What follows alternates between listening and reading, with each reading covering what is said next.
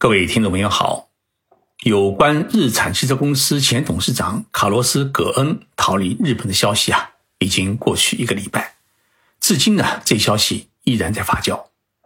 这件事情啊，不仅令日本政府是脸面掉尽，也令日本的司法当局啊是火冒三丈。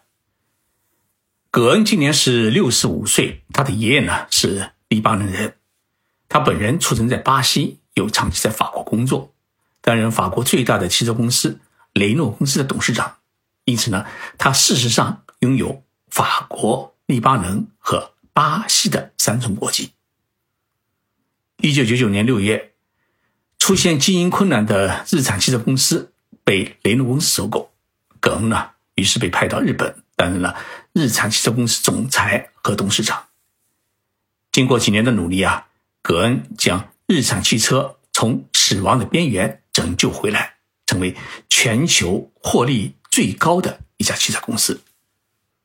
但是在二零一八年的十一月十九号晚上，葛恩搭乘私人飞机从巴黎回到东京羽田机场时，刚下飞机就遭到了东京地方检察院特别搜查本部搜查员的扣押，当晚呢遭到逮捕。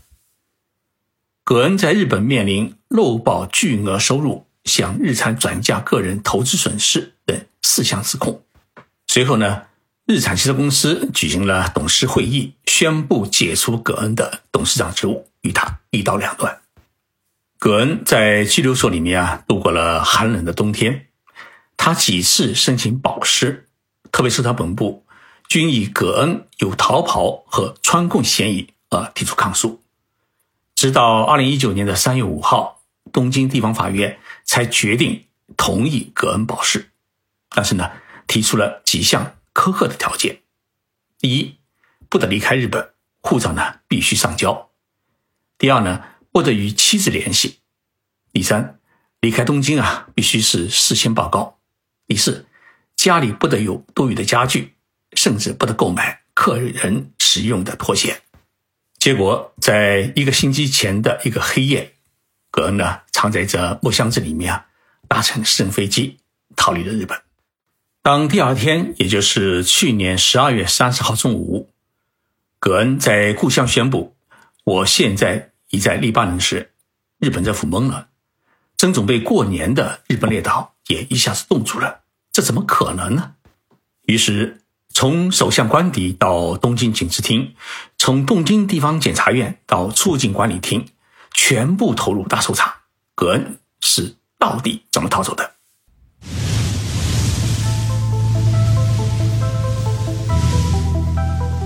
任你波涛汹涌，我自静静到来。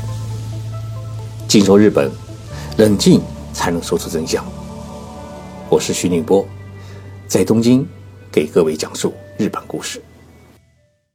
第一责任呢，自然是追到了东京警视厅身上。这么一位重量级的嫌疑犯，为啥没有看住？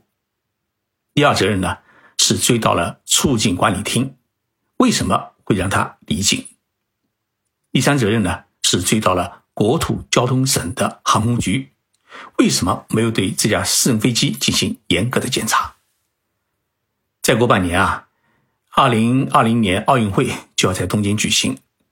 日本早在两年前就已经成立了专门的奥运反恐中心，对各种可疑分子实施了监控与遣返。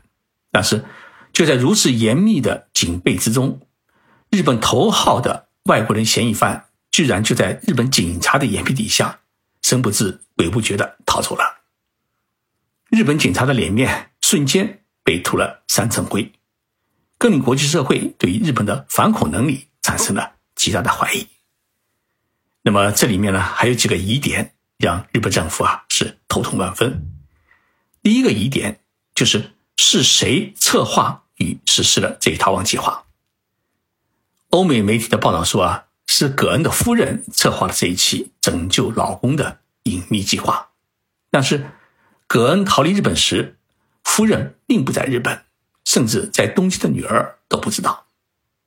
那么，如此隐秘的计划是谁实施的呢？据说是一群特种兵出身的民间保安公司的保安人员实施的。这种民间保安公司在中东啊有好几家，其中不少保安人员是经历过伊拉克战争与阿富汗战争的美国退役特种兵。消息显示，这些特种兵保安人员是在一个星期前啊陆续抵达日本，开始踩点并实施逃亡计划。那么，日本的反恐中心还有出入境管理厅为何没有掌握这批人员的名单和行踪呢？第二个疑点，葛恩是如何躲过日本警察的监控离开家的呢？葛恩因为被控涉嫌多种经济犯罪，今年四月呢将开庭审理，预估会被判处十年左右的徒刑。他花了十五亿日元，也就是九千六百万人民币左右的保释金，获得了保释。除了出入辩护律师办公室，多数时间呢。是待在东京都港区临时租用的家里面。黎巴嫩电视台啊曾经报道说，执行这次逃亡计划的小组是一支准军事部队，他们呢化妆成乐队，进入葛恩的家中，举行了一次家庭的音乐会。音乐会结束以后呢，将葛恩藏在一只装大提琴的木箱里面，偷运出公寓，逃离了东京。但是。东京警视厅警察搜查了葛恩的家，并调看了葛恩家以及附近的监控录像，发现，在二十九号这一天，根本就没有乐队或其他人员进入葛恩的家中，倒是葛恩在中午的时候啊，一个人离开家以后啊，就再也没有回来过。第三个疑点是葛恩如何登上飞机的。日本国土交通省航空局对于十二月二十九号前后从日本飞往土耳其的私人飞机进行调查，发现二十九号深夜十一时十分，有一架土耳其航空公司所属的私人飞机从关西国际机场飞往土耳其首都。毫无疑问，葛恩是搭乘了这一架私人飞机离开日本的。从关西国际机场离境，显然是一个聪明的举动。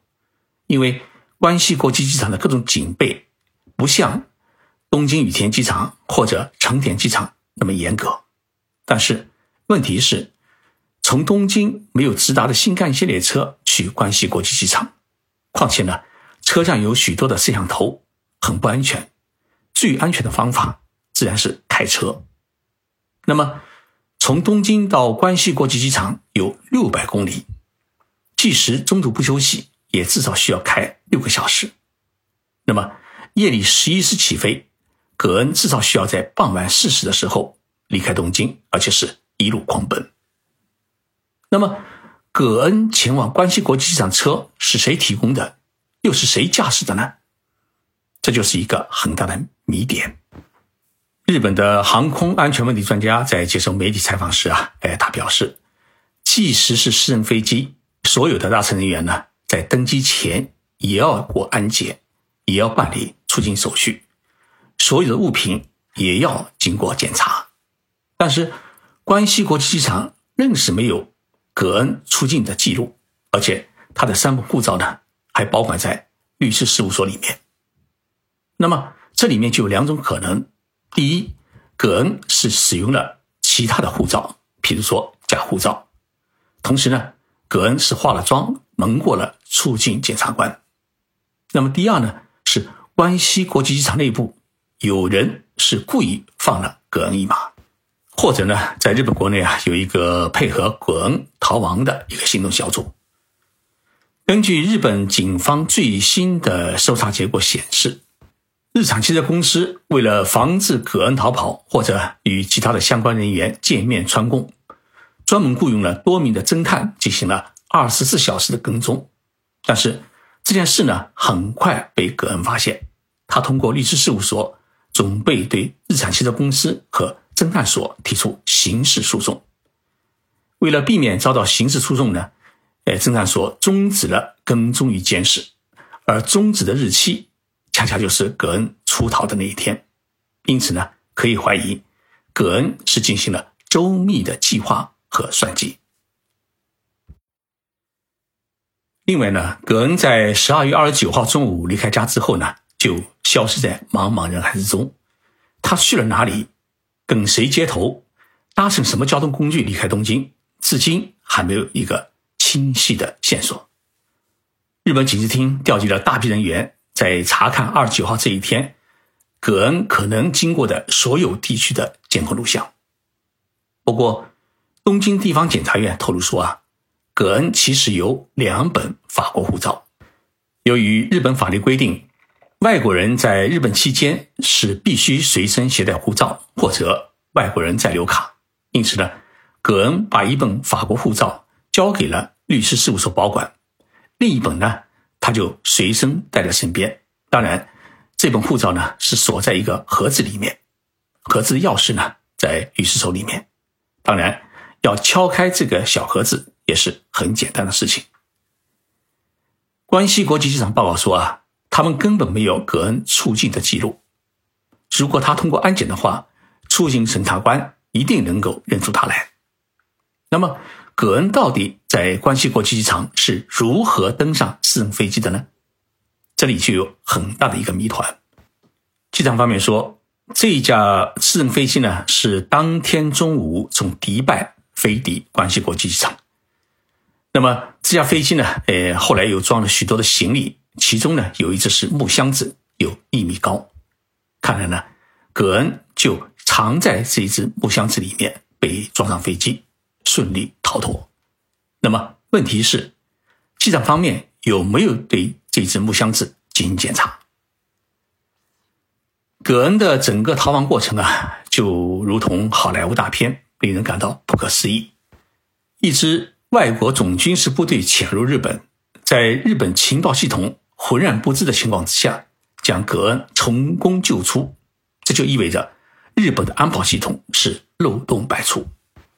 更为关键的是，葛恩从土耳其抵达故乡黎巴嫩之后呢，他发表了一个声明，称自己逃离日本啊，不再成为被日本的司法系统控制的人质。他指出，日本实行有罪推定、歧视猖獗、基本人权被剥夺。他还说呢，我没有逃避正义，我逃离的是不公正和政治迫害。我现在终于可以和媒体自由交流了。并期待从下周开始。那么再过几天，也就是预定在一月八号，葛恩呢将在黎巴能举行记者会，向全世界公开自己被东京地方检察院特别搜查本部逮捕的真相，以及在拘留所里面所受到的不公正待遇。葛恩的这次记者会所发表的言论呢，会让国际社会对于日本的司法制度和人权问题产生怀疑。继而会出现批判日本的舆论，这一点呢，会让日本感到相当的不愉快。毕竟日本想在呃东京奥运会开幕时啊，以一个高度文明与高度发展的国家的面容呈现在世界的面前，而国际司法会议又偏偏选择在近期要在日本的京都举行，日本的脸面啊，实在会有所扛不住。而因为葛恩的缺席啊。东京地方法院也将不得不撤销对葛恩的审判。日本警方已经通过国际刑警组织向黎巴嫩政府提出了引渡的要求，但是黎巴嫩法务部长在接受日本媒体的采访时明确表示：“我们不会把自己的国民交给外国审判。”葛恩的逃跑事件啊，看来还是刚刚开始发酵。静说日本节目将会进行跟踪，有新的消息时啊。我再与大家分享，谢谢大家收听这一期的节目，祝福大家周末愉快。我在东京为大家播报。